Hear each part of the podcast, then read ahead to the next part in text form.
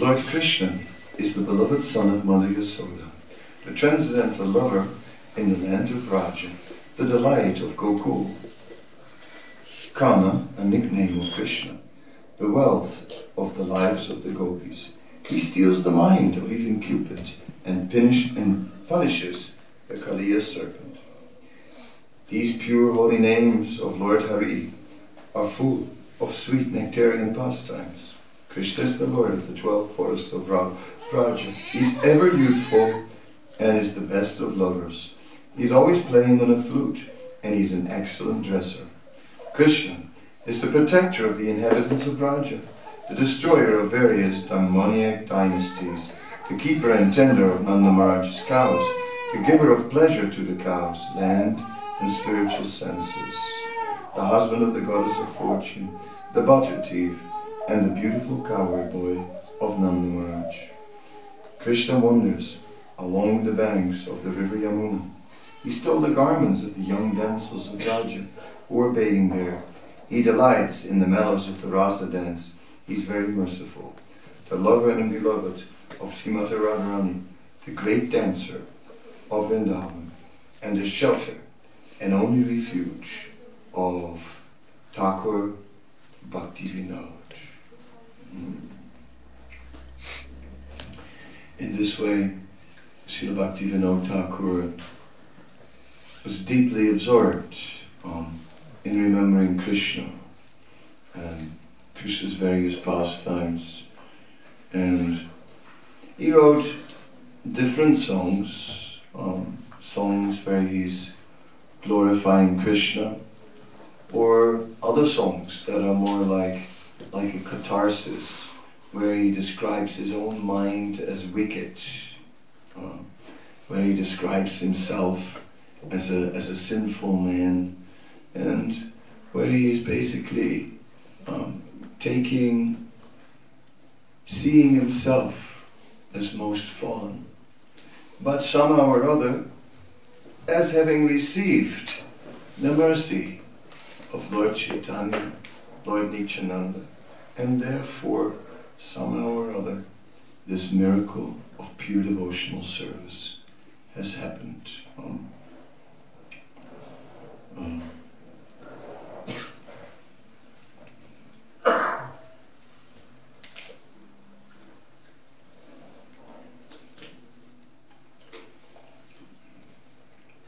it is stated that the maternal home of the family of Srila Bhaktivinoda Thakur is in West Bengal in the village Ula, which is very close to Ranaghat for those who know the way to uh, Mayapur.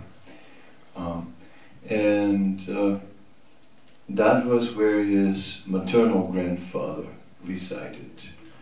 And then uh, it is stated that his paternal grandfather was in a village named Choti in uh, in Orissa. Um, that there the paternal grandfather resided. Now, both claim that he took birth in either place, and uh, we'll leave it at that. Uh, but he spent time in in both these places.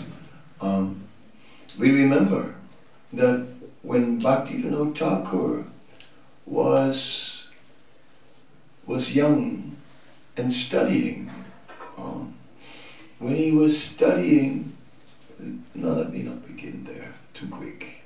Um, first, he grew up, and it is said he describes himself how um, there was a tree in the garden with very delicious fruits, reddish, round fruits that looked extremely juicy and tasty.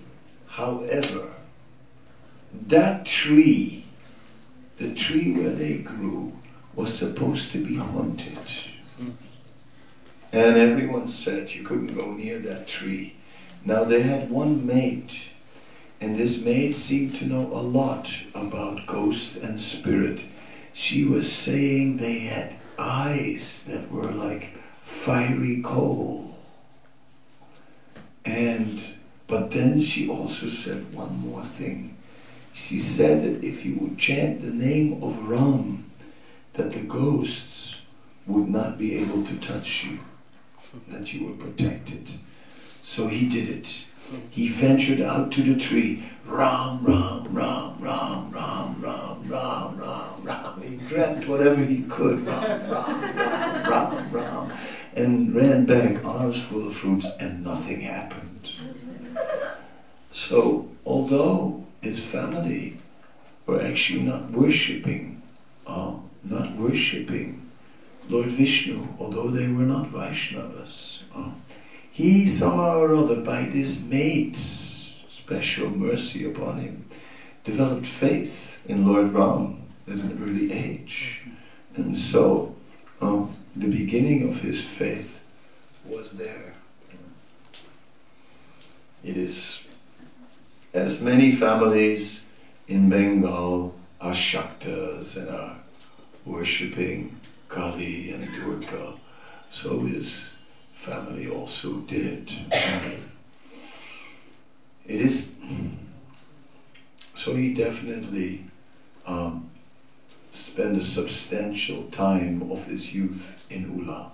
Whether he actually appeared there or that he appeared in church, that I can't say. But basically, he grew up in Bengal. And there in Bengal, mm, he Bengal was the uh, the headquarters of the uh, of the British Raj because it was from there that the British Raj was controlling all of Southeast Asia. In those days, there was no Suez Canal. So, because the Suez Canal wasn't there, therefore, uh, Calcutta was a very major strategic point because it was behind India. To get there, you had to go all the way around India. So reinforcement was not quickly available there. Um, and to get to India, you had to all go all the way around Africa. Right? So it was a major, major journey to get to Calcutta. Uh, once the Suez Canal was there, then that cut off the whole Africa. Uh, so uh, that meant that was a lot of, uh, saved a lot of time. So Calcutta was very important at the time. Um, after the Suez Canal came about, Calcutta lost its importance. So Calcutta was basically then the headquarters. It was the capital of the British. From there, they were administering India and also other neighboring countries. Oh. So, therefore, Calcutta became the cultural headquarters of its time. It is explained that the first settlers from British who came to India um, they started in Calcutta, in the center of Calcutta, which was then not one city as it's now, but rather an area with many, uh, many villages. And in the center of that area, they made a fort known as Fort Williams. So Fort Williams became a initially a place where the military settled and then quickly being followed by academics who had interest in the culture of India, early Indologists. And thirdly, by missionaries who came later. So first the Indologists were in Fort Williams collecting many manuscripts and it was actually a great center of learning at the time. Even now, Oxford is full of manuscripts that came from, from Fort Williams, and they even haven't been catalogued, all of them. Uh, uh, because our devotees are, the, uh, are now the uh, librarians for the Hindu faculty, so they told me that there are lots of manuscripts there who knows what secrets are still buried in, in, the, in the basements of Oxford. Hmm. We should send a devotee in there. Um, anyhow, so I'm sketching here a beginning of, of British culture in, in Calcutta. A culture of learning and a culture of, uh, of academic study now of the Vedic culture and scriptures. That became the thing. That became the new thing of the time. The uh, obviously anybody in India who wanted to, uh, who was into upward mobility, uh, would study in the British universities and get a degree. And so did Bhaktivinoda Thakur. And he studied law, right? Which obviously is a respectable thing. So, uh, and many were studying, and many intellectuals were drawn to Calcutta. Um, practically all the villages emptied out. Prabhupada explained that the villages would, they emptied out and all the upper, upper class people went to Calcutta to study under the British. So, and that was happening in Calcutta. And so Calcutta was, was like a place of, of, of high culture, of high intellectual culture. Um, there, um, now, British and Indians side by side were studying the Vedic culture through an academic approach. And so did Bhaktivinoda Thakur. And that class of intellectuals that came about, they were known as the Bhadralok. The Bhadralok were the auspicious people. That's what it translates, the Bhadralok. So, Srila Bhaktivinoda Thakur is counted amongst the Bhadralok. And the Bhadralok at the time produced many, uh, they were all writers, right? And of course, Bhaktivinoda Thakur was writing. Um, he was writing. Was he a writer? Um, he wrote about a hundred books in his lifetime, so he was a serious writer. Uh, and uh, he, uh, some of these books were even before um, before Vaishnavism, and some of the books as Vaishnava. As a Vaishnava, of course, he is famous for his songs, and we sang one of the songs, which are meditations. But otherwise, he's also known for a number of his books. And uh, one, which is considered very important, is, uh, is the book Jaiva Dharma.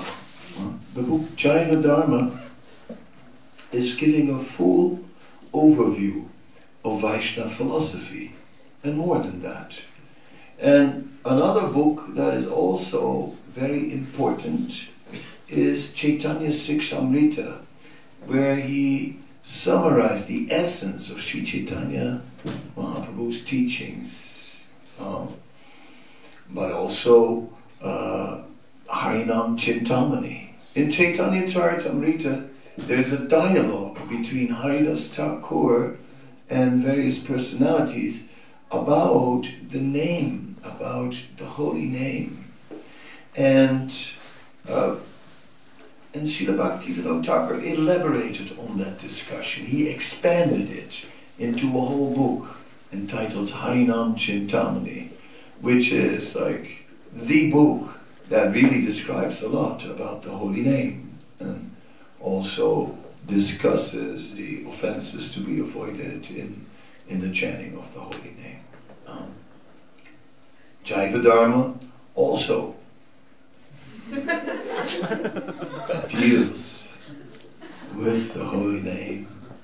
Mm. Jaiva Dharma in chapter 23 is describing the nature of names and is saying there are amongst the names of Krishna there are primary names and secondary names. He said the secondary names are the names that describe Krishna when he's interacting with the material energy. Because those activities are not eternal. Like Sristikarta, the one who is doing the creation. Right? But the creation is not done all the time. Right?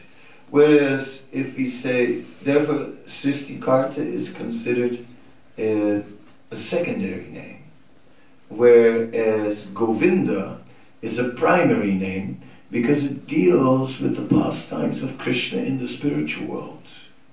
And therefore, these pastimes are continuously going on, and these are Krishna's eternal pleasure pastimes. Whereas creating the material energy is not something that Krishna likes. That, that he does because it's the living entities who desire to be separate from him, all right. He creates some sort of world where you can forget Krishna, and at the same time, he arranges also that the living being is reminded of Krishna. Oh. So secondary names, primary names, and in this way, uh, Srila Bhakti Vinod Thakur describes the holy names of Krishna. If we would turn to Jaiva Dharma chapter 23, we would find that Srila Bhakti Vinod Thakur is quoting at least some 40 verses that are, are are evidence supporting uh, supporting the chanting of the holy name. So if one is looking for uh, evidence, then it is chapter 23 of Dharma. We will not go there now. We'll just leave it at that. Dharma is, is more than a book more that displays the philosophy. Jaiva Dharma is also a book that displays the culture of Bengal. The story is, is happening just less, less than a hundred years after the disappearance of Lord Chaitanya. So there's, it's still fresh in fact, we still encounter a Vaishnava who was present when Lord Nityananda sat under the tree, uh, on the bank, under the banyan tree, on the bank of, of the Ganga in, in Panihati. Uh, and when Raghunath Das came there, oh, you thief! Uh, catch that thief! And they brought him before Nityananda. You rascal, you have stolen away the opportunity for me to embrace you by offering obeisances at a distance. For this you would be punished. And Raghunath Das was punished. He had to make chip rice for all the Vaishnavas. So Srila Bhaktivinoda Thakur describes how there was one Vaishnava who was present there. And, and, he's, and he was elder and he was very deep in his Krishna consciousness and very ecstatic. And so he is one of the personalities that appeared. Basically, what is happening is this, is that in Godrum, uh, which is one of the nine islands in Navadvip, there is a group of Vaishnavas. They are all, they have all taken the Babaji Vesh following the six Goswamis because that what was prevalent at the time. All the followers of the six Goswamis would take the Babaji Vesh. Uh, it was only after Srila Bhakti Siddhanta who started to introduce Varna Ashram and Sannyas because the Babajis are, they leave Varna Ashram, they give up Varna Ashram and simply get absorbed in hearing and chanting as, as their main activity. They take off their Brahmin threads and then Srila Bhaktisiddhanta started to give Brahmin threads, right? And started to, and himself took sannyas, right, to establish that they were all within Varna ashram. So he built a movement on Varna ashram, but at very renounced, very simple, living in huts, and basically staying away from interaction with the material energy and constantly chanting lakhs of names and always absorbed in discussions glorifying the Supreme Personality of Godhead and all that was happening in Godrum. That was pretty interesting. Meanwhile, across the river, from there in Navadvip, there, that was the place of Navanyaya. Since Sarvabhauma Bhattacharya, Vasudev Sarvabhauma had gone to Ayodhya where they had developed this Navanyaya. Nyaya is found in ancient scripture, and Navanyaya was an adjustment in Nyaya in a response to Buddhism, because the Nyaya philosophy didn't stand very strong in debate with Buddhism. Therefore, they came up with Navanyaya and stood very strong. Mm. Ayodhya was very pleased to have this unique philosophy. So they allowed visitors to come and to hear about it. Oh, yes. But no one was allowed to take any notes. But Sarvabhauma Bhattacharya went there um, and he memorized everything, took it back to Navadvip and perfected it. And then Navadvip became the place of Navanyaya. So this Navanyaya was, was very big in Navadvip, while the Vaishnavas were in Godrum. It is said that there was particularly, there were two personalities who were very, very famous. One was Vrajanath, and the other one was Raghunath Chudamani. And somehow or other, this Vrajanath every time again would defeat Chudamani. Oh, Chudamani, Chudamani was greatly suffering because Chudamani lived in the shadow of Vrajanath. Oh, oh. Vrajanath, meanwhile, was was studying, and in the course of his studies, he came across a reference that referred to Nimai Pandit as a great logician. So he developed interest in Nimai Pandit.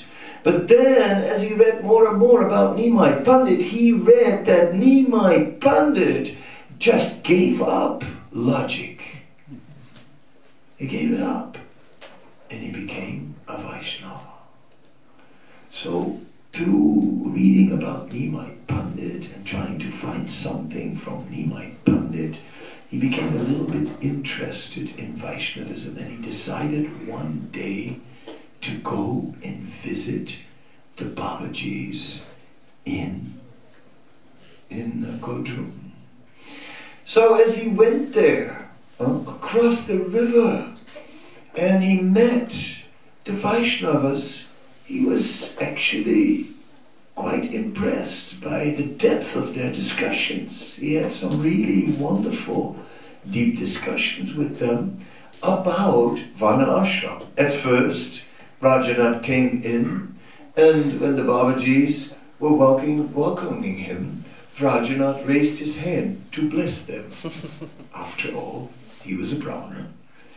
And, uh, but as as the relationship developed, he realized that they were extremely learned and, and very deep, and that, that they were actually able to establish many points on the basis of scripture, including that the Brahminical status was not hereditary by birth.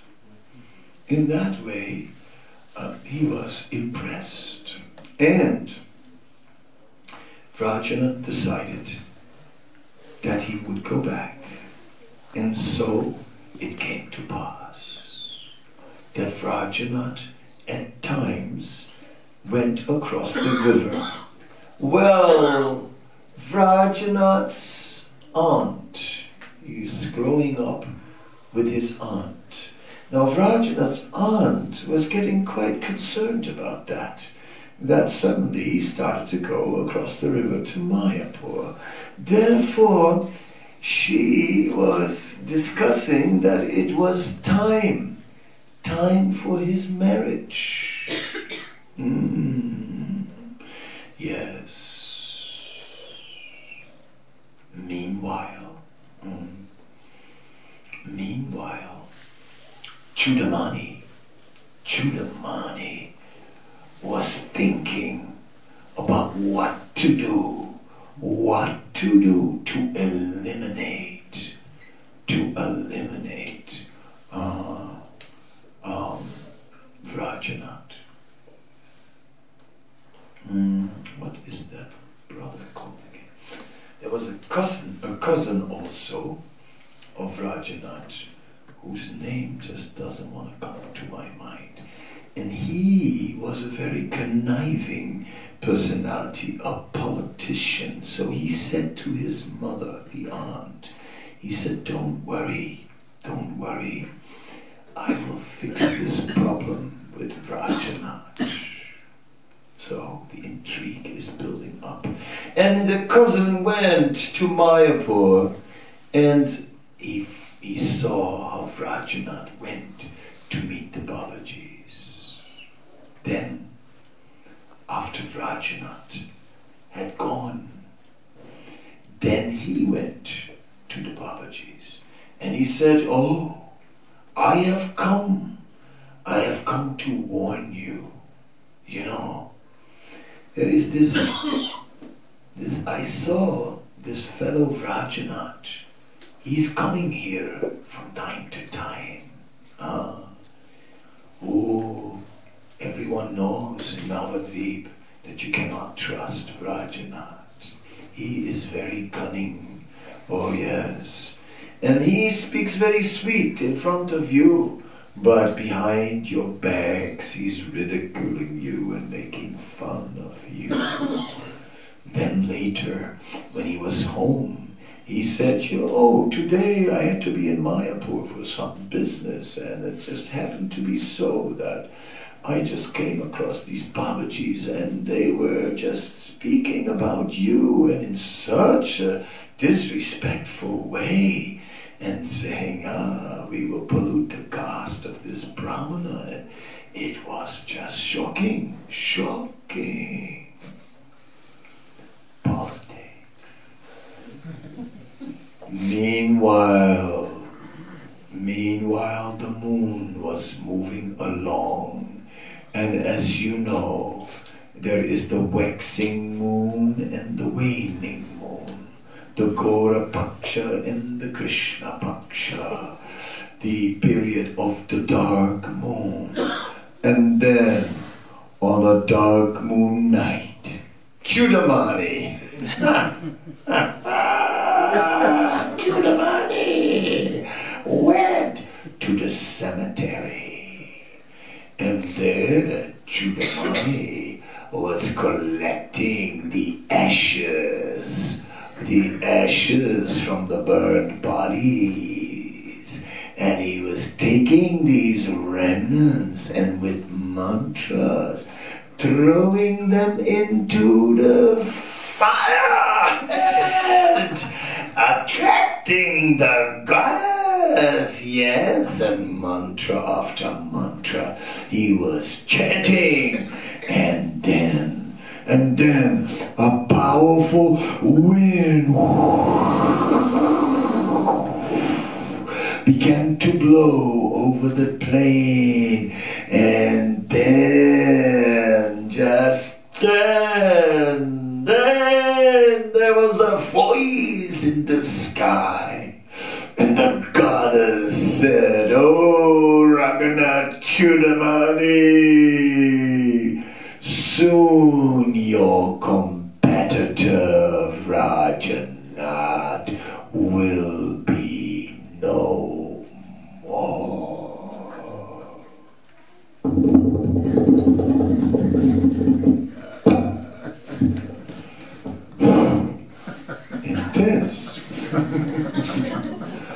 intense story, I must say. Uh, absolutely.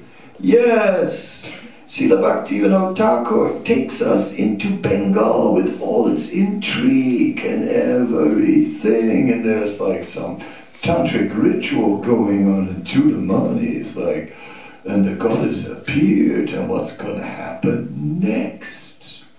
That, that we will find out a little later. Many things are happening in, in Mayapur. Oh, yes.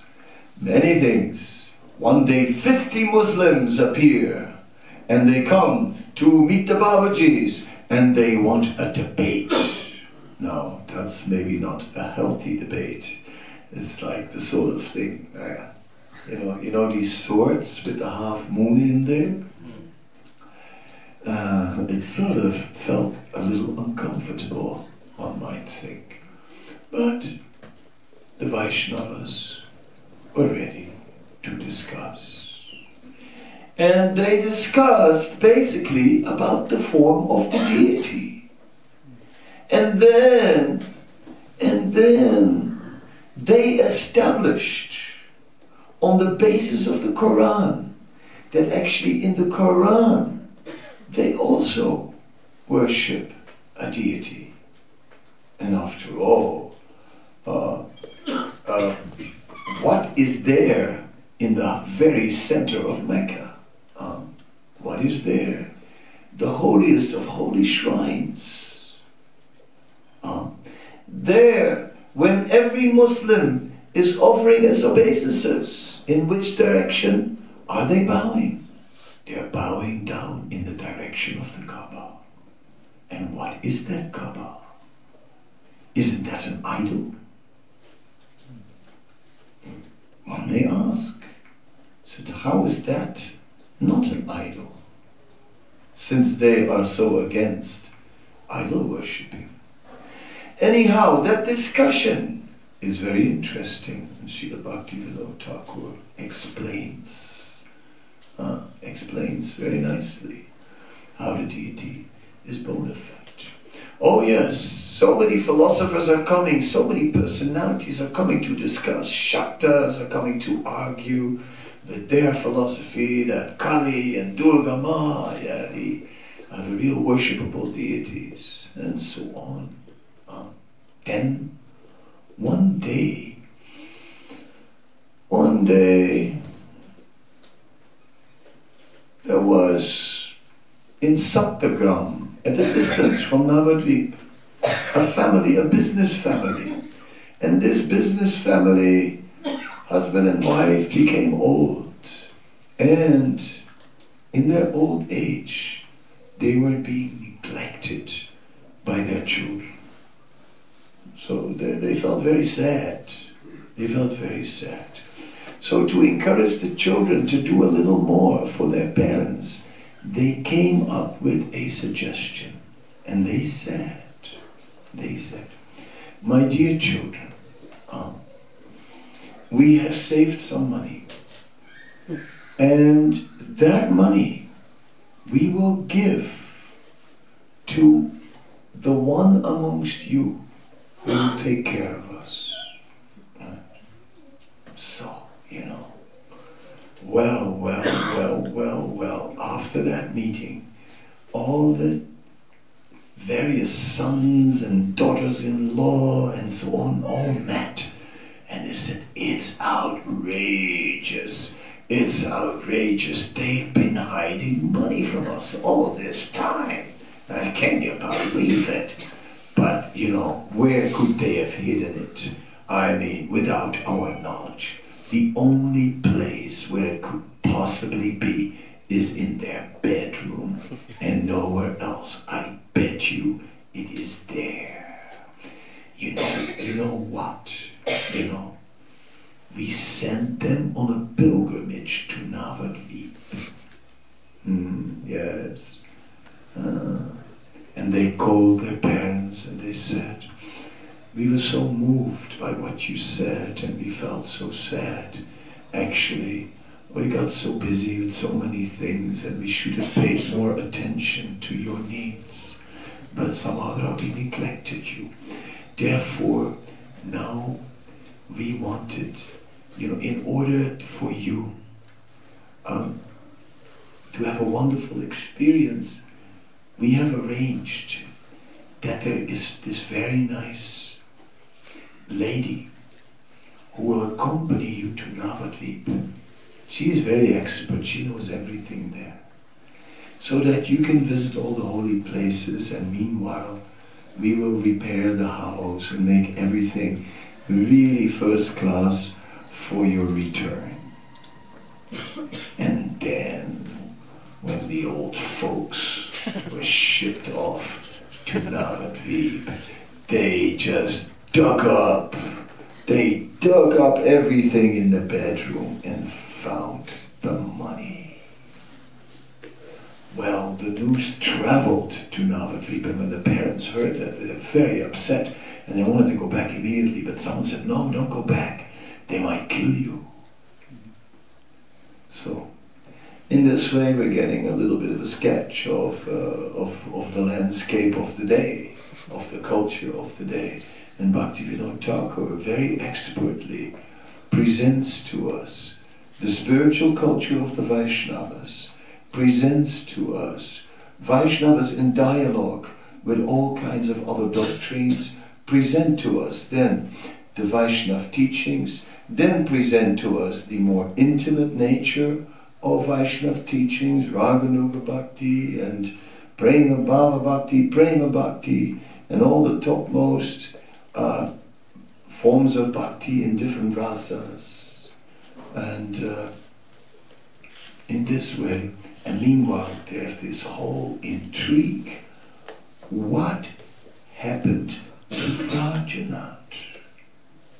I mean, it's just a little question. Chudamani, I mean, did this thing on the bank of the river, and there was this.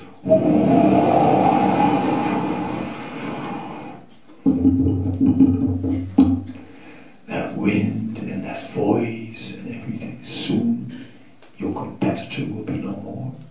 All that was there? Yes. Yes.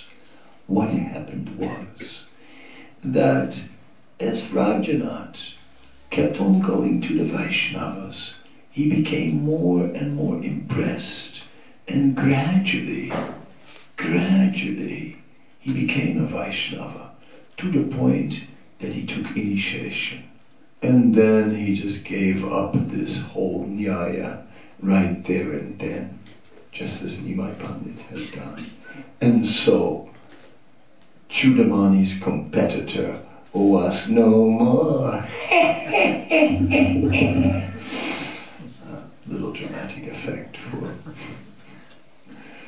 Yes, so it's a very exciting book, uh, the uh, the uh, Jaiva Dharma, um, a book to read. I try to whet your appetite if you, uh, you know.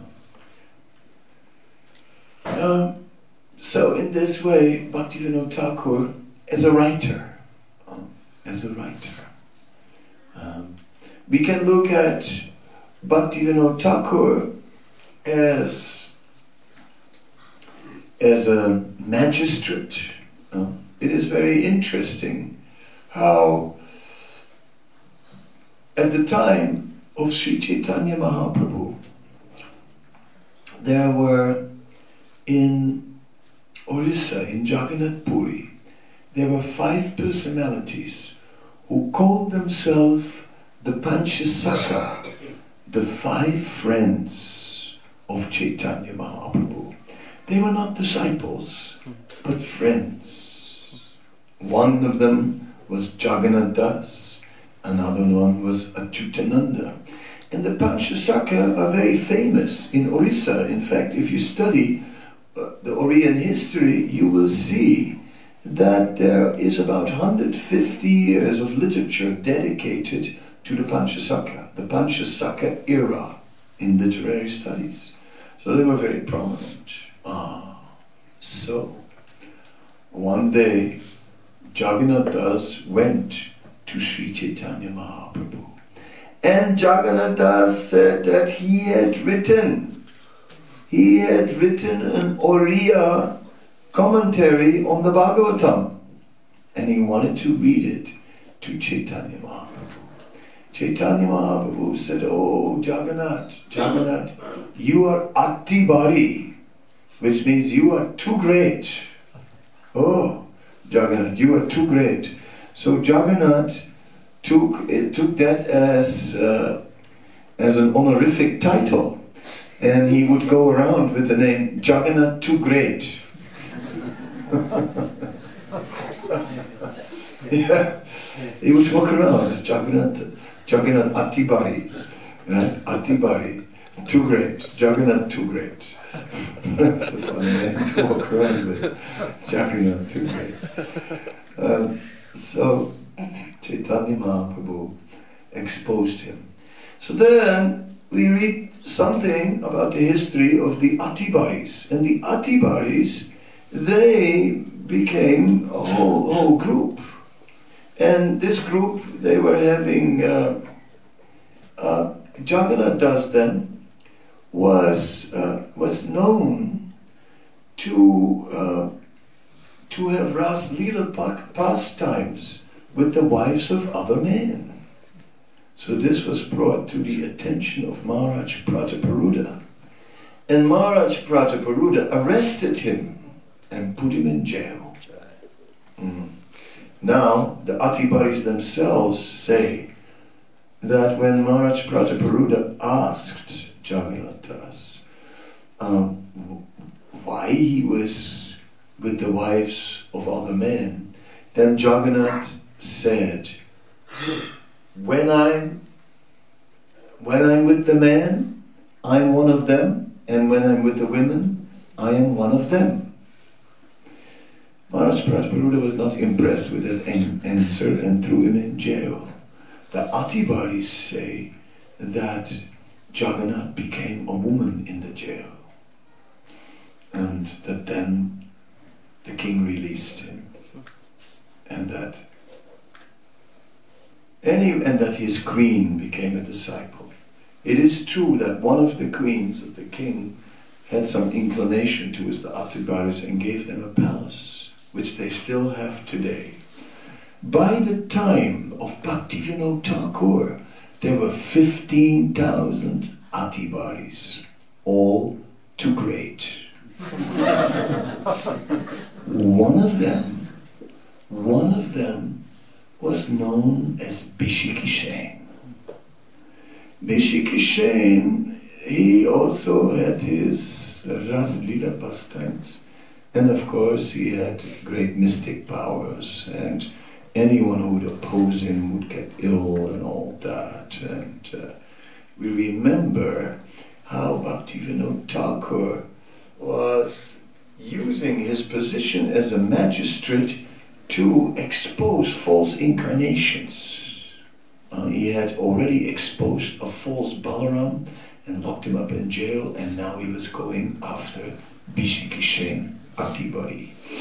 And he was, but that was very dangerous. Anyone who would stand up against the Atibari, against Bishikishen, Marajabe, he would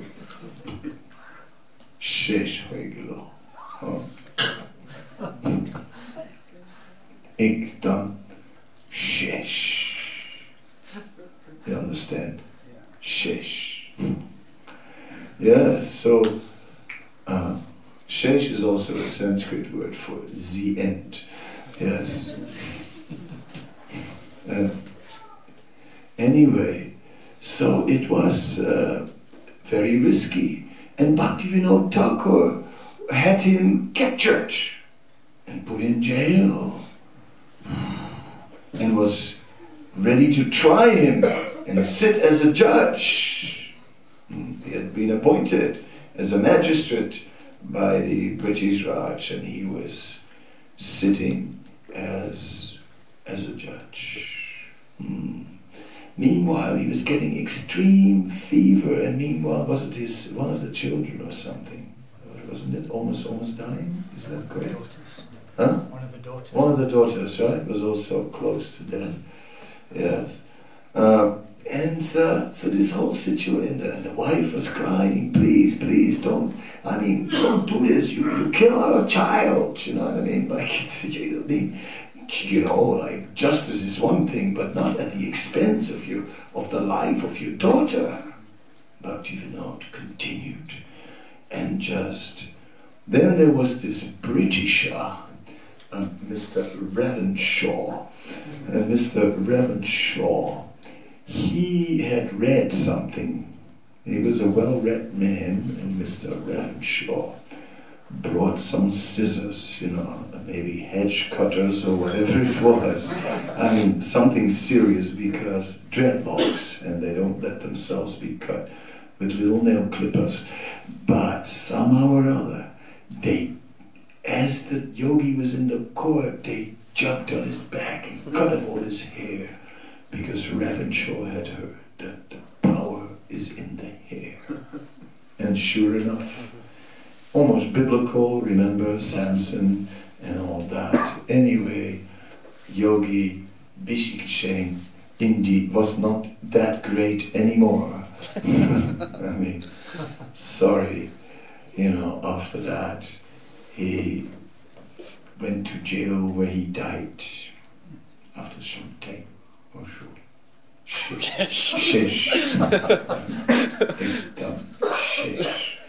Like yes. So this is a, is a well-known pastimes, but it's interesting how these atibaris uh, came into being. And you know, the Jagannath Das his uh, commentary on the on the Bhagavat is still today known as the Oriya Bhagavat. And the Oriya Bhagavat has 13 cantos. Not 12, 13. 13 cantos.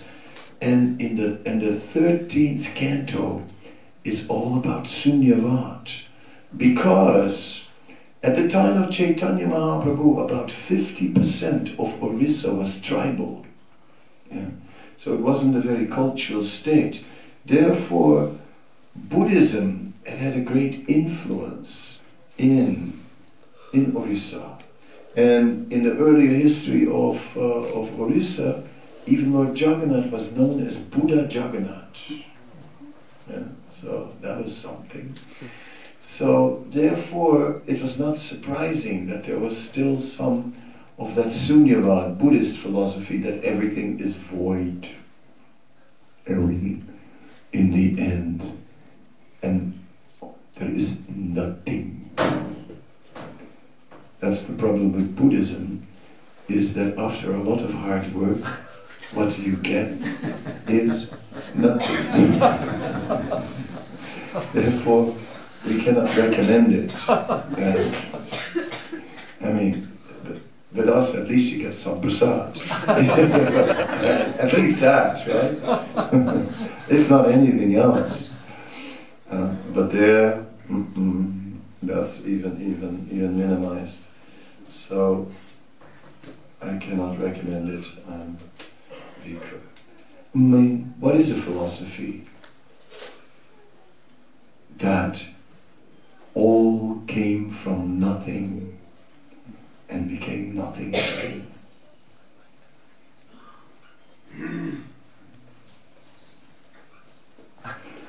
All right, you figure that one out. How all came from nothing and all became nothing again. And in the end, you have nothing.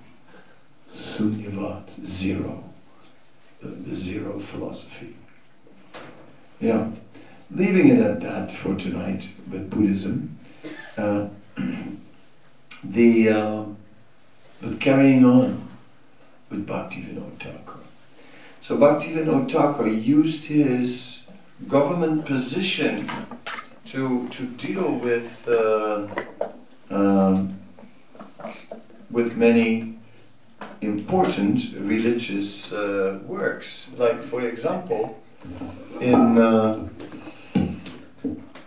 he became the magistrate of in Orissa of Jagannath and he was on behalf of the government in charge of the create order amongst all the pandas and all the corrupt elements who were pushed out of the temple. But he also started to work on the Madala Panji. The Madala Panji is a historical record which is kept by the um, by the Jagannath temple and a whole history of whatever happened in the Jagannath temple and related to the Jagannath temple on palm leaves and kept them in metal tubes. Uh, of course, unfortunately, some of them, when you open them, only power powder comes out. Uh, but there has been, uh, Bhaktivinoda was trying to restore them and at least create some records of that because he was scholarly and he was interesting. And it was not only the history of Jagannath temple but also the history of Chaitanya Mahaprabhu who was there. Uh, therefore, uh, some, some German team has in more recent times uh, worked also on the Madala Panji. So something is there, yeah, but still very incomplete. Yes, so Bhaktivinoda Thakur was also using his government position not only to create order, but also to do research.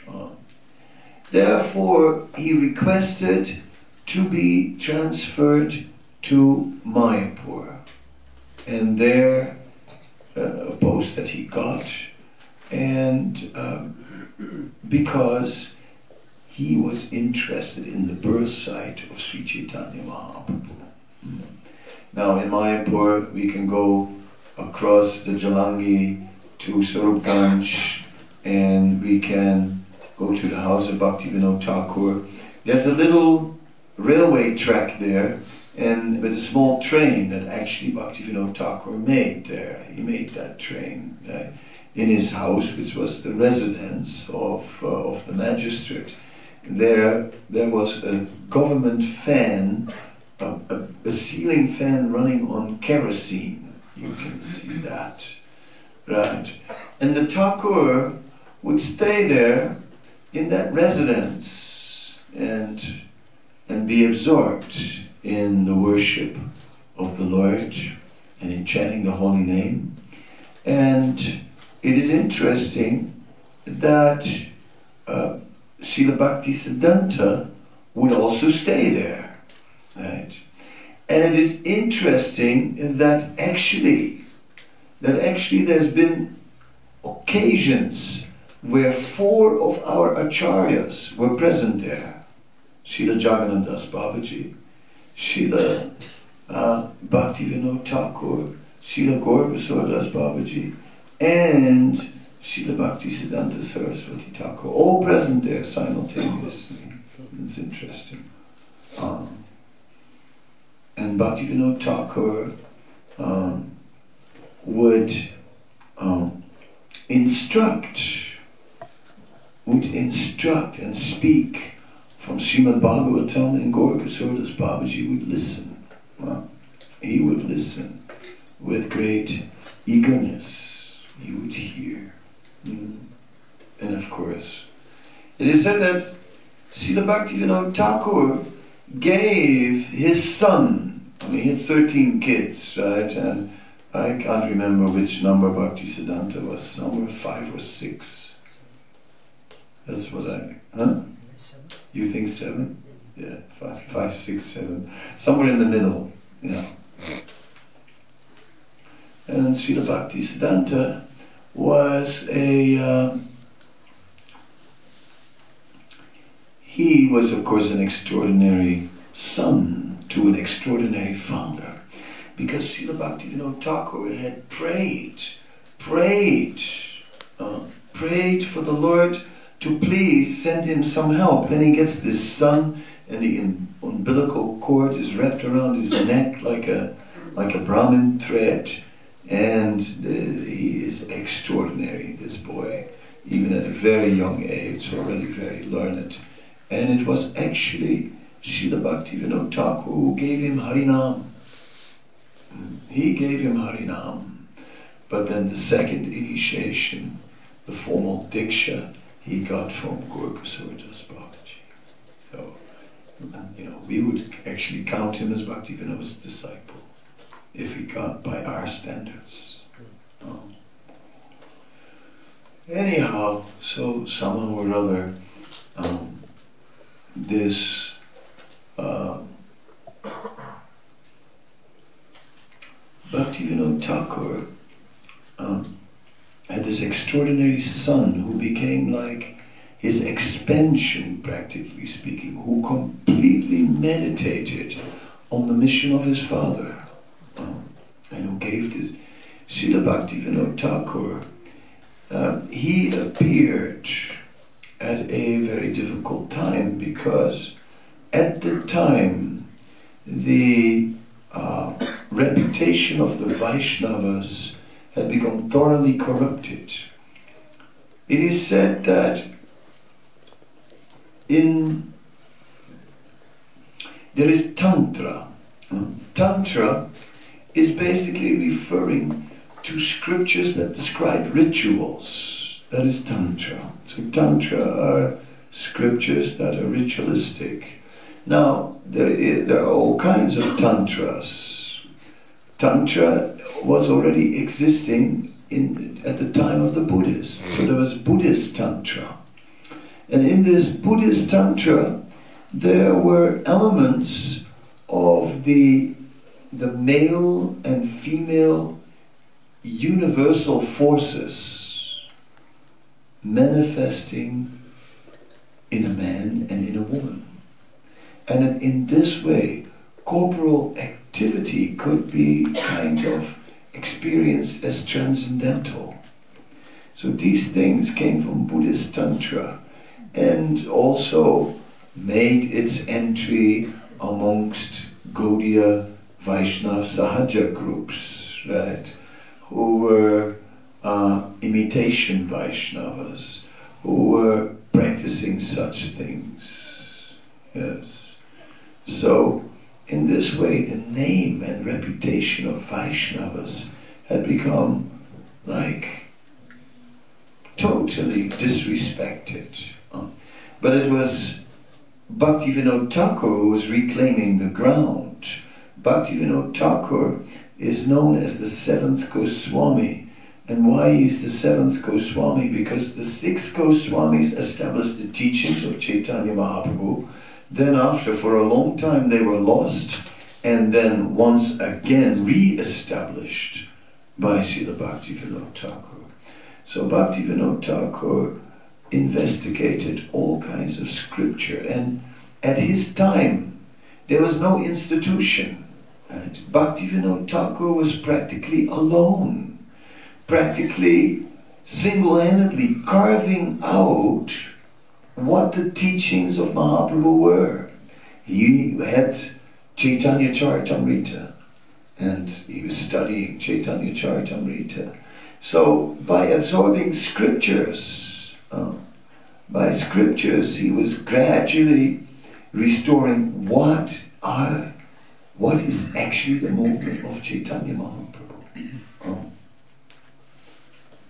and then his son, then his son who was such a great scholar, um, carried on that mission. And together they were publishing, uh, publishing so many, uh, so many magazines and books. And um, so publishing was a major, uh, a major um, activity of, um, of them to establish this movement.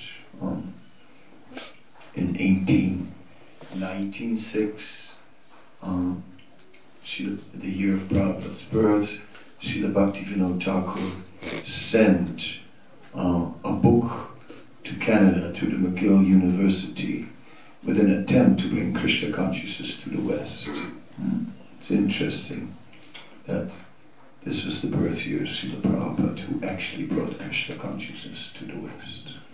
Mm. So, we are um, seeing in Bhaktivinoda Thakur the, the Vaishnava who practically covered every topic. Uh, it's hard to find a topic that Srila Bhakti, Bhakti Vinod Thakur has not addressed within the Vaishnava culture and community. Uh, and, um, then Srila Bhakti Siddhanta um, begins to establish standards and, and standardizing practices and um, based on scripture and, and in this way um, we should understand that Srila Bhakti Vinod Thakur and Srila Bhakti Siddhanta are both very much living in Srila Prabhupada. Of course, the six Goswamis are living in Prabhupada, Krishnadas Kaviraj Goswami is living in Prabhupada. But in terms of the movement that Prabhupada created, that was shaped by, by Bhaktivinoda Thakur and Srila Bhakti Siddhanta Saraswati Thakur. One could say that Bhaktivinoda Thakur gave the vision. He's like the architect. And that Srila Bhakti Siddhanta was like the engineer who, who brought that vision onto the ground in a practical manner and created a movement. Uh, Bhaktivinoda Thakur was one man who was basically uh, getting support from the general Hindu community, but he was he was one man. But then Bhakti Siddhanta started a movement, uh, started an institution, and and started to. Uh, Bhaktivinoda Thakur, one man, he did have a disciple. He did have one disciple, other than uh, than uh, than Srila Bhakti Siddhanta initiated. Then he also had another son uh, who was a great learned Vaishnava, Lalit Prasad Thakur. Mm, but there were some philosophical uh, differences there, and Prabhupada took distance from Lalit Prasad Thakur. Mm. Um, so, Srila Bhaktivinoda Thakur reflects so much in what Srila Prabhupada gave us. He is the architect for Krishna consciousness in the modern world. Srila Bhakti uh, Siddhanta Saraswati Thakur sort of gave the formulas like the engineer, and then Prabhupada just took it and just like gave it to the whole world and made it practical, right, as he was, was working with it. So in this, therefore, the, uh, whenever we are celebrating the appearance days of Srila Bhaktivinoda Thakur, of Srila Bhaktivinoda Thakur, of Srila Bhakti Siddhanta, then that is of special significance to us.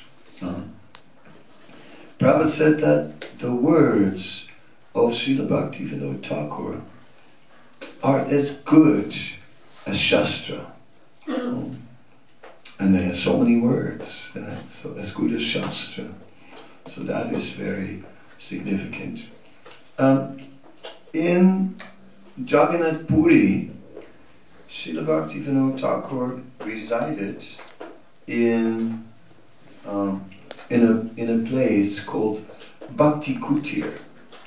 And Bhakti Kutir was just opposite of the uh, of the uh, uh, place where the samadhi of Haridas Thakur is, just on the other side of the street.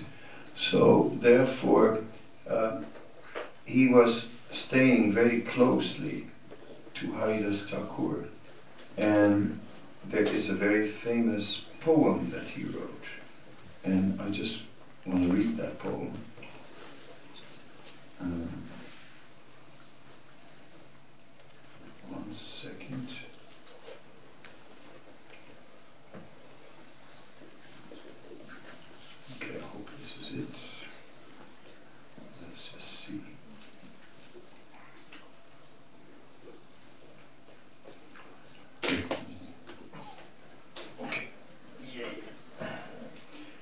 So this poem is found on the Samadhi of, of Haridas.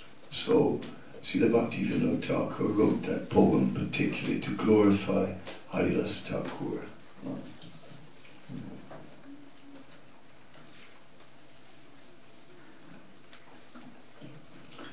O born of Muslim parents, Haridas, and trained in youth in Muslim creed, the noble heart to Vaishnav truth did pass. Thy holy ex, thy candor plead. Is there a soul that, that cannot learn from thee? That man must give up sect for God? That thoughts of race and sex can never agree? With what they call religion broad, the love of God and brother soul alone. Bereft thyself of early friends, thy softer feelings, oft to kindness prone, let on thyself for higher ends. I weep to read that Qazis and their men oft persecuted thee, alas.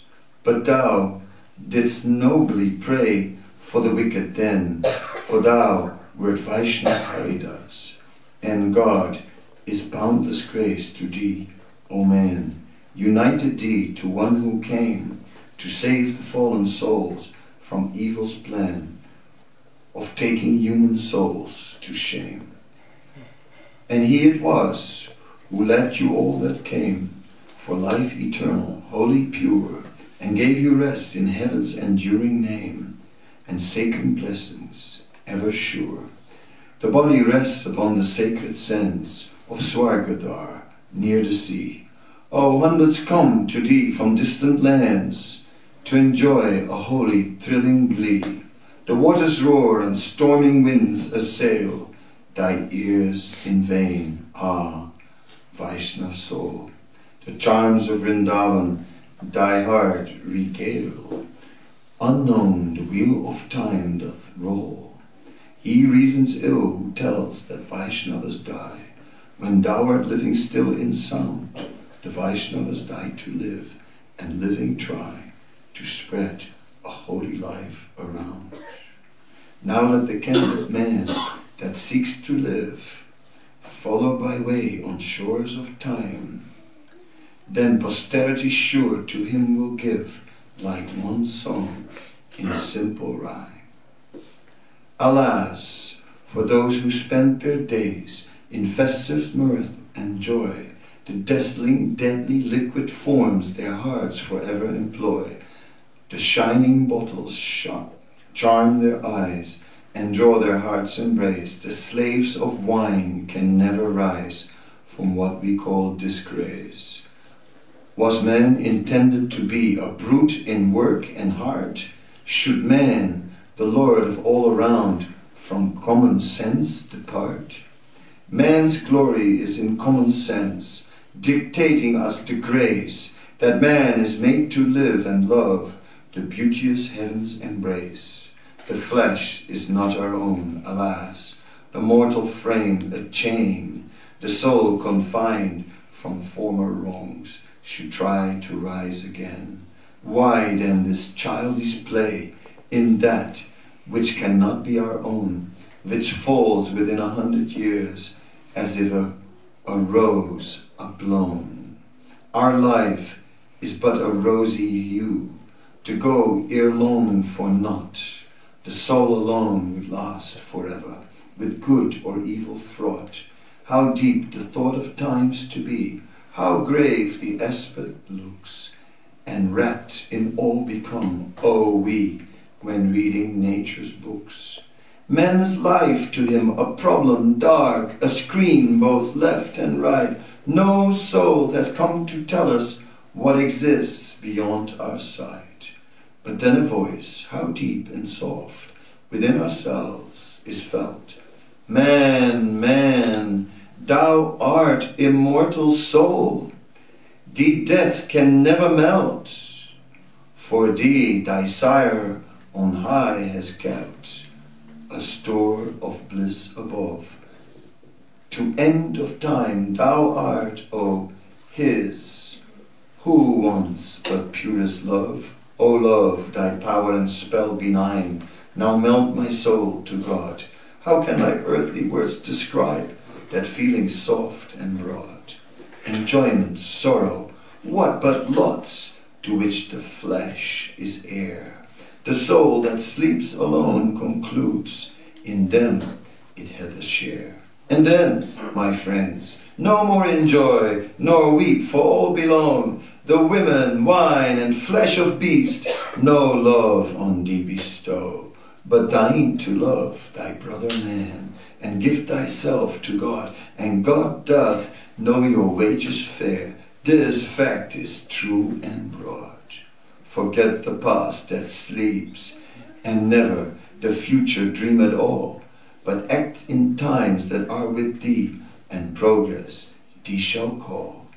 But tell me not in reasoning cold, the soul is made alone by earth as mechanic lifeless rules, and to destruction prone. My God, who gave us life and all, alone the soul can kill, or give it all the joys above, his promise to fulfill.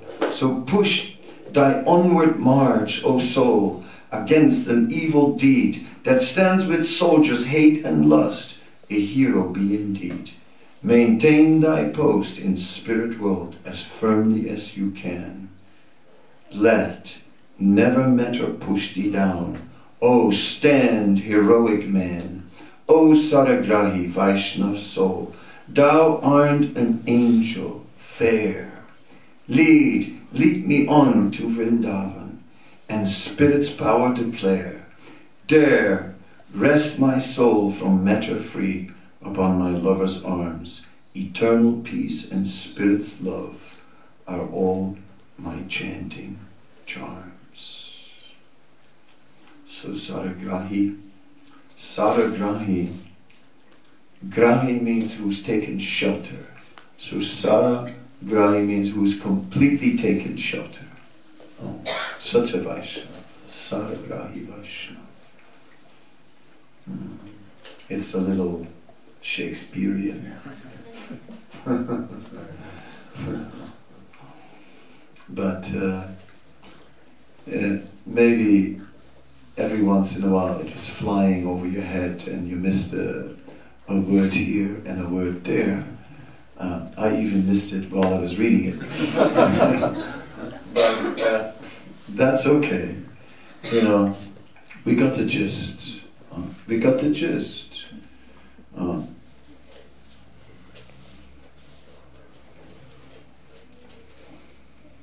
yeah.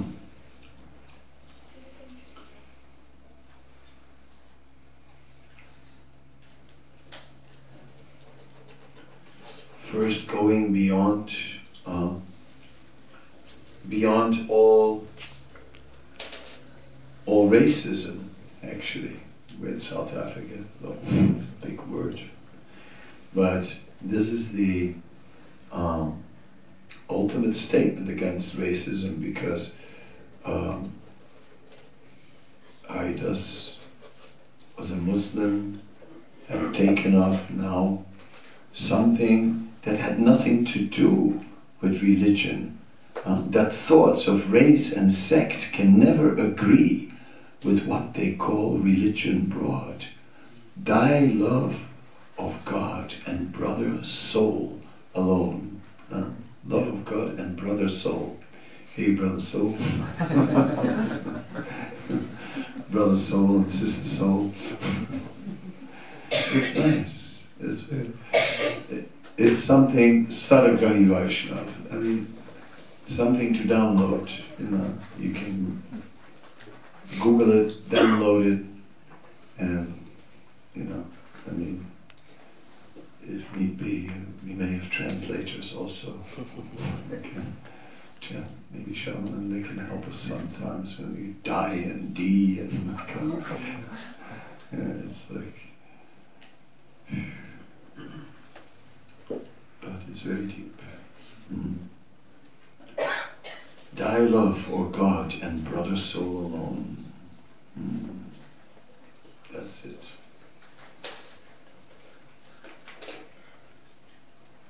How exalted Haridas is, and then in contrast, the conditioned souls.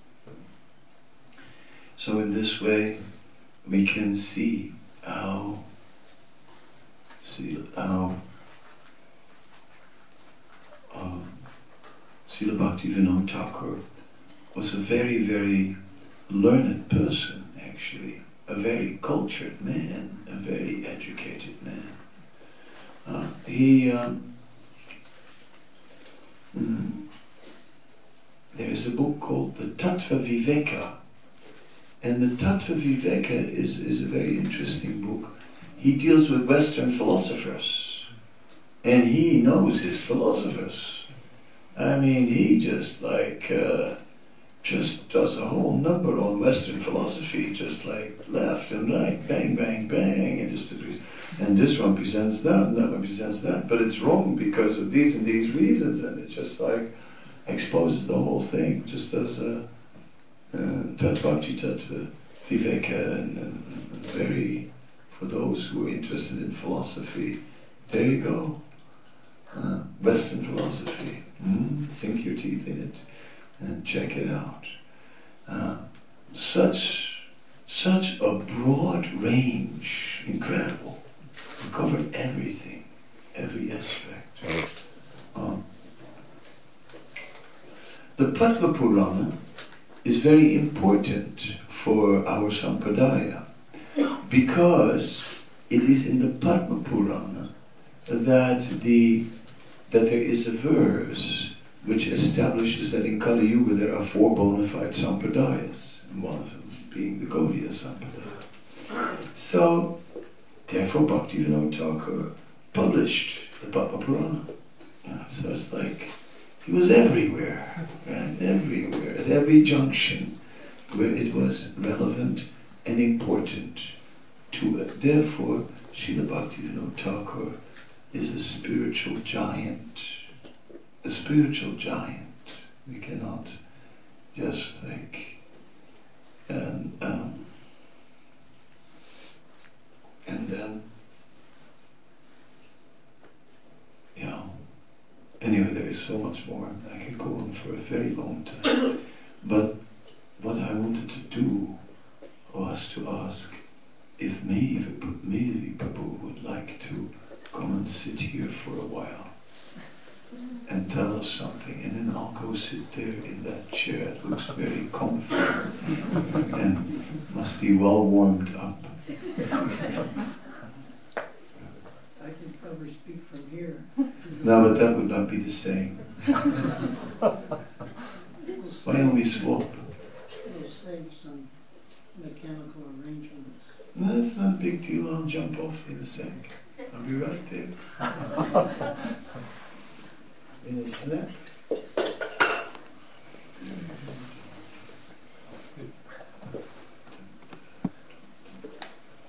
Could I ask you a question before? Oh, that you can do. You were mentioning about the part in the uh, Dharma where the Muslims came to discuss the form of God. Could you give us a brief synopsis? I can do my best, although it is a little complicated. But, uh, uh, oh, oh, oh, oh, the registers. Oh, oh, oh, oh, destroying it. You're killing it. Oh, oh, lift it. Uh, bring it in. Pull the, push the registers in. Push them in. You're breaking them.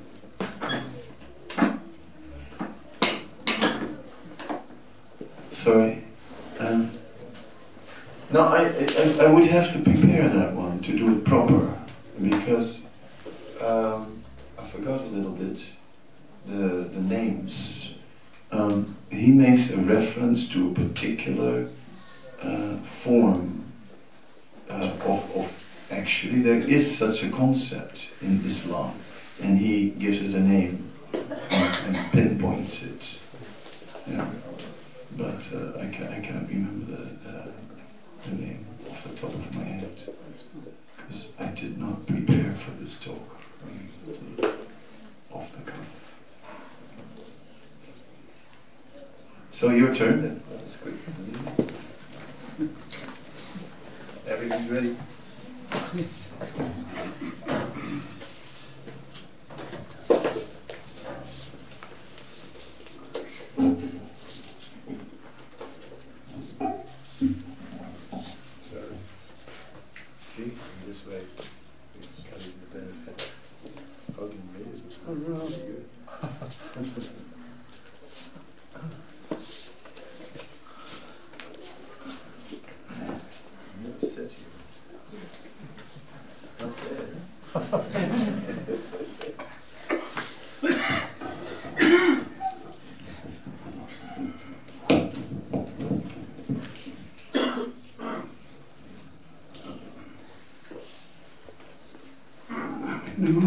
Namo Bhaktivinoda Satchidananda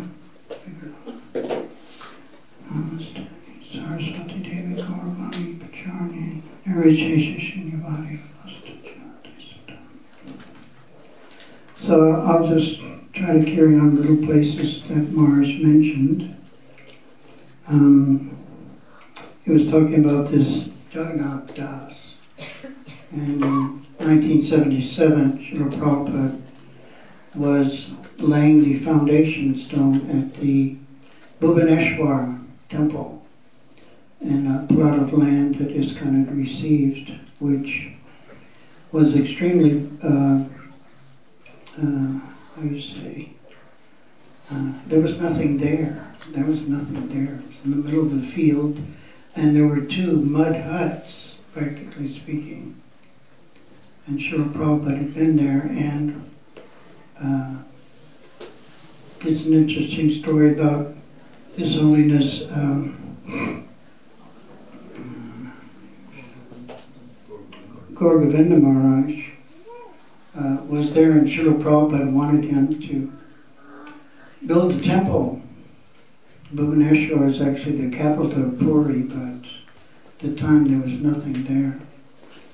Uh, and he enlisted another devotee there whose name was Bhagavat Das. And uh, Bhagavat Das had the amazing ability to go from extremely big to extremely small within a very short time. And uh, at the time he was manifesting his larger size. So His Holiness Gour Govinda Maharaj mentioned that he was suited for translating and of course, Srila Prabhupada, as we all will always know, was so much interested in his books coming out in different languages to the extent that he said that when I see one of my books printed in another language, I feel like I have conquered an empire. Um, so, uh, His Holiness Gour Govinda Maharaj mentioned that um, he was more suited toward the translation, so he was asking Srila Prabhupada for some assistance. So Prabhupada said, go and get the fat one. Get the fat one. Which, in many ways, is maybe not the way people like to be referred to. Um, so I brought in Bhagavat Das, and he was, Prabhupada asked him, well, how would you like to stay here? And of course, he wasn't. Devotees always wanted to get Srila Prabhupada's Transcendental Association, no matter where it was. But uh, being there in that isolated place, he was saying, no, Srila Prabhupada was just discussing with his devotee that uh, there's a very nice preaching program to develop in New York. And generally speaking, Srila Prabhupada was very interested in any preaching program. But Prabhupada said, New York! They have so many devotees in New York. Uh, and then he said, well, Srila Prabhupada, I, uh, my health is not so good. Hasn't been so good. Prabhupada said, no, this is very healthy place. This is a very healthy place. You just take your lota and you go out in the field and you pass and you clean up, and it's a very healthy place. And uh, and then he said, well, actually, sure, Prabhupada, I, I haven't been chanting my round. And Prabhupada said, that's all right. I want you to stay here and and build this place. And then he, he could see that Prabhupada wasn't going to let him off the hook. So then he, he surrendered. And he said, well, so Prabhupada, we know from the Gurvastakam that if we please the spiritual master, we please Krishna. And Prabhupada said, yes, I want you to stay here, build this place like that. And so he stayed behind. We were reading in the Lilamrita many times where Prabhupada was traveling on a train near Delhi and some man had come to him and told him that we should have a temple there. This was in 1970 or something. And they pulled into the station and Prabhupada told Gurudas and Jamuna to get down, get down here and built a temple. So it was like, uh, Prabhupada was very kind like that. uh, just telling people. And of course the devotees were extremely surrendered. They would do uh, what they could to follow Srila Prabhupada's instructions so nicely. So there was this panda from the uh, Puri temple, actually, who was arranging a program to present the Bhagavat of Jagannath uh, in Puri. And they built a little pandal on the beach, and he had invited Srila Prabhupada to make the presentation. So as in many places, uh, different so-called religious personalities were using Srila Prabhupada for their own devices, but Srila Prabhupada was not such a person to be utilized for any material purpose. So he was introduced, of course, Srila Prabhupada was, was world famous, what to say in India, where people actually understood what a, a sadhu really was. So Prabhupada was asked to speak, and Srila Prabhupada immediately began to glorify Lord Jagannath. And he criticized, because many of the managers and people in charge of the Puri temple were there, that he's Jagannath. He's not Purinath or Arisanath. He's Jagannath. And these devotees are from all over the world. They're, they're spreading the glories of Lord Jagannath. And you do not even let them come into his temple. So Prabhupada was chastising them like that. And then Prabhupada got up to leave. And this Pandit grabbed the book and said, the, he requested Prabhupada to introduce the book. And Prabhupada, he picked up the book and he said, I have not read it. I do not know. But they say this is the Bhagavad of Jagannath. And he just put it down and he walked off. So, and Maharaj has given us so much information about this Bhagavad and uh, Buddhi, Buddhi-san, uh, Sunyavad, which is very interesting stuff. So we're so fortunate. Uh, Srila Bhakti Vinod, as, as Mars was saying, he was a spiritual giant. And I really appreciate the first words Mars spoken that to, and we always try to do justice to Srila Bhakti Vinod's uh, wonderful uh, service, but it's, it's, it's, it's, it's too big a job. He's, he's just uh, magnificent. Uh, and we're, we're such tiny little, especially myself, tiny little devotees. How can we appreciate the wonderful achievements of Srila Bhaktivinoda? Um, so we're, we're fortunate that he uh, resurrected and restored the, the meaning uh, of the Vaishnava philosophy and the movement of Lord Chaitanya. It was practically lost, even uh, so quickly after Lord Chaitanya and his uh, important disciples had left the world, practically speaking, so quickly. Uh, the material energy overwhelmed, misdirected, misguided the understanding of what true Vaishnavism is. So Srila Bhaktivinoda, as Morris said, practically single-handedly, practically single-handedly, he restored the movement of Lord Chaitanya. And on the year of Srila Prabhupada's birth, uh, he sent copies of uh, Lord Chaitanya's life and precepts. Understand he sent to different universities around the world.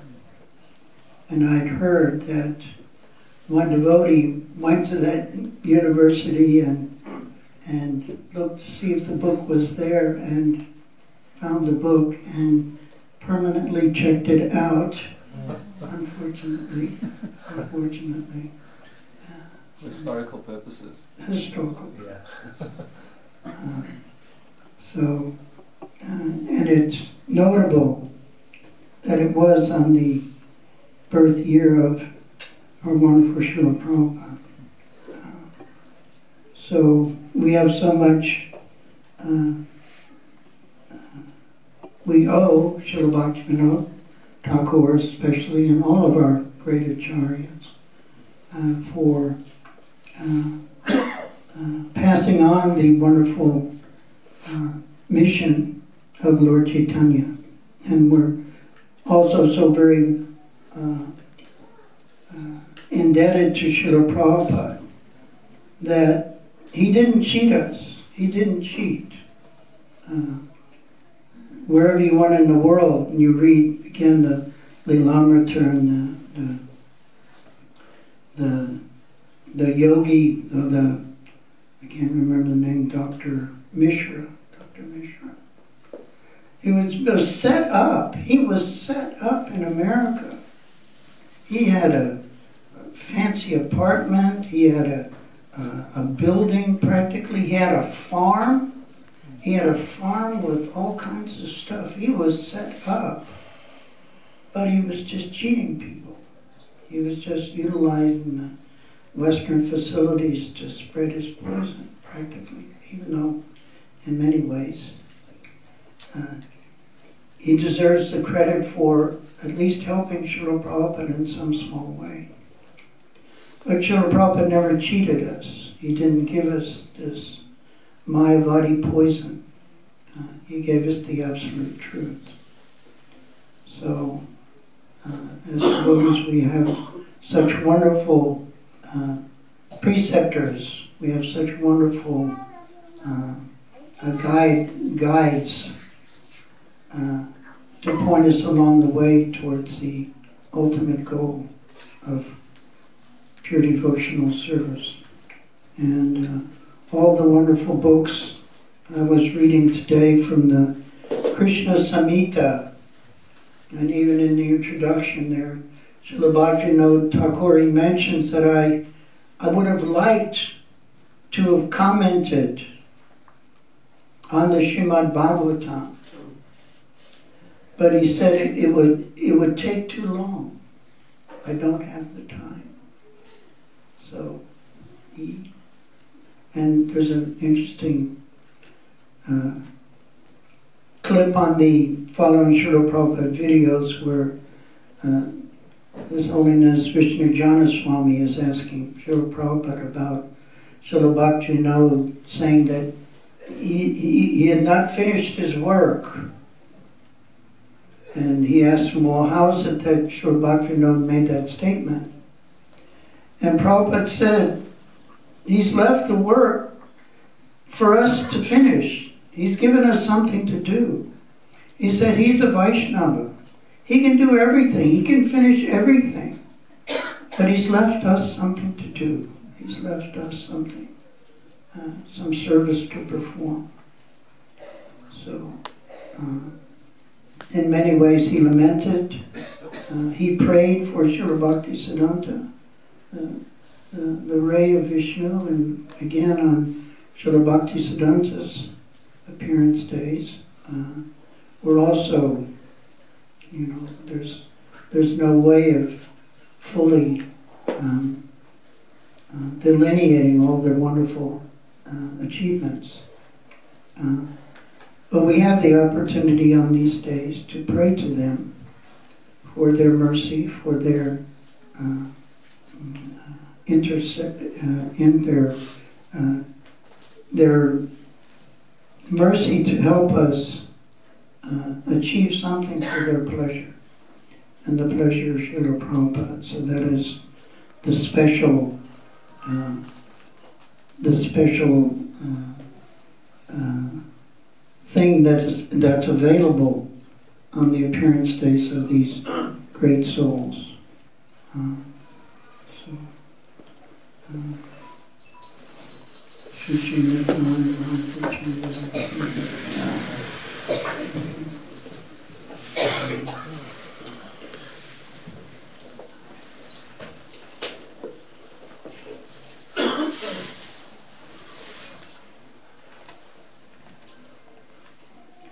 many books, um, so many songs, so many wonderful songs. Uh, uh, we don't. Uh, we don't sing so many of them, unfortunately.